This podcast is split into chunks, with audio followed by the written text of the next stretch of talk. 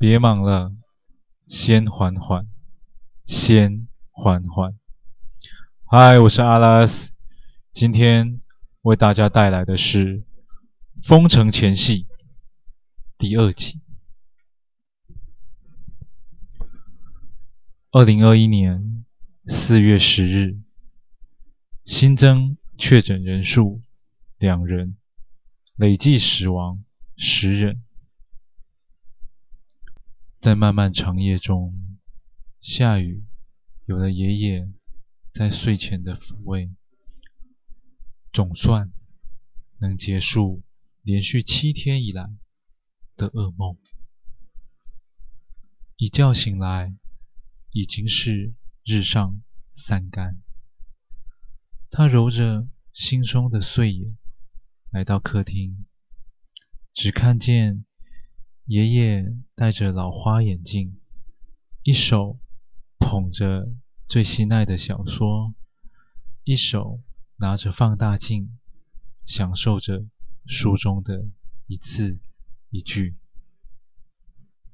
夏雨见状，不禁笑了出来，心想：爷爷啊，真的是一点也没有变。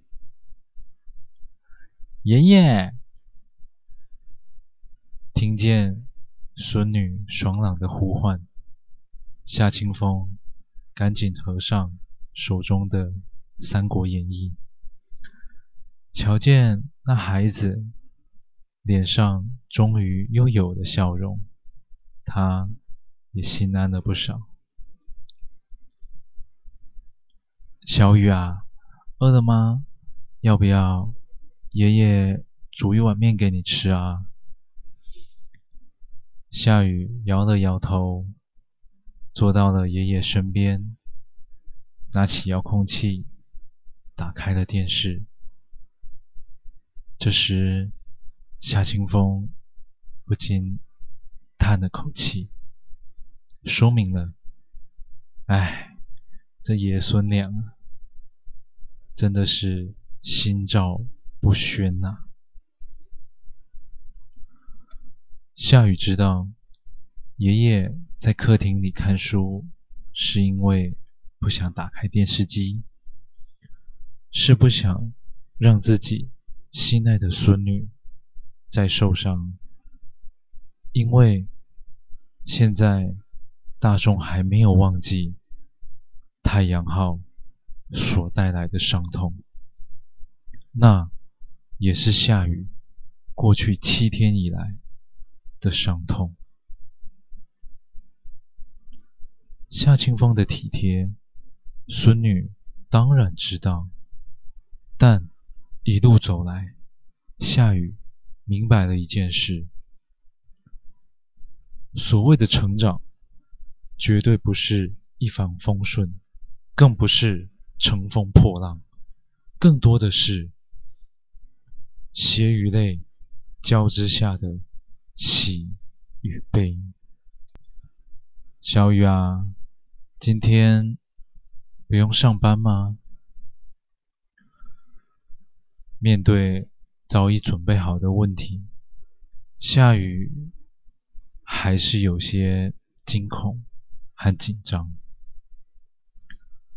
在搭上火车返家前，他打了一通电话给主管。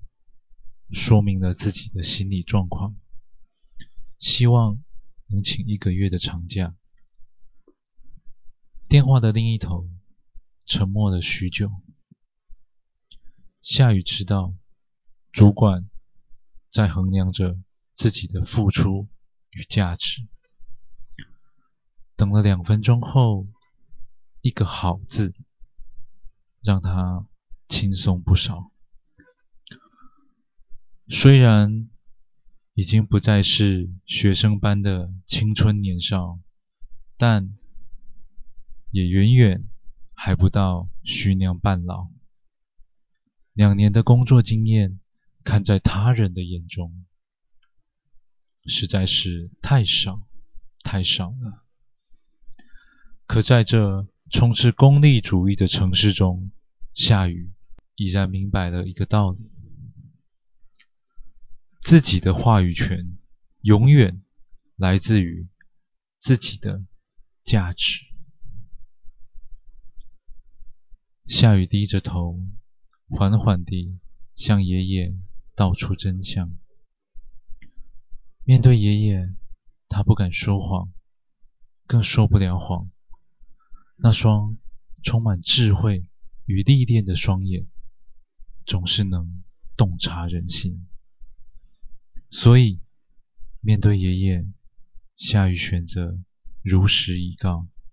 他相信爷爷。自幼时，爷爷总是对他的课业严厉要求，这就是夏清风的人生准则。要做，就做到最好的自己。夏清风听完后，没有责骂，没有动怒，只是微微颔首，因为他知道。孙女这一趟出差，学会了不少事。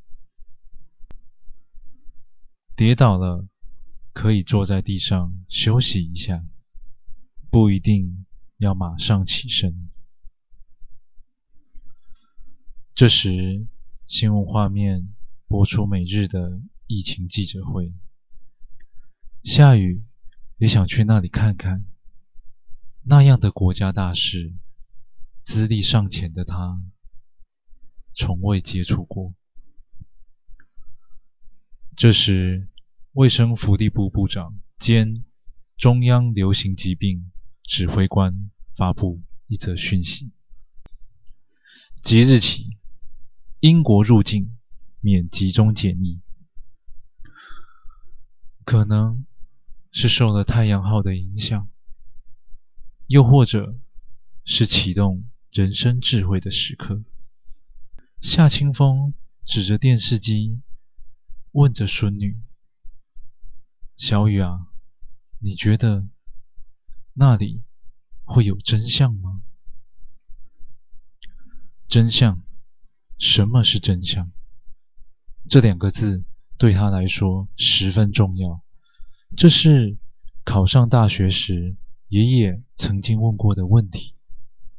新闻系的教授也曾经问过这两个字代表的意义。夏雨摇了摇头，诚实地回答：“我不知道。真相就是利益，利益就是真相。所谓的对与错，全来自于立场的不同。”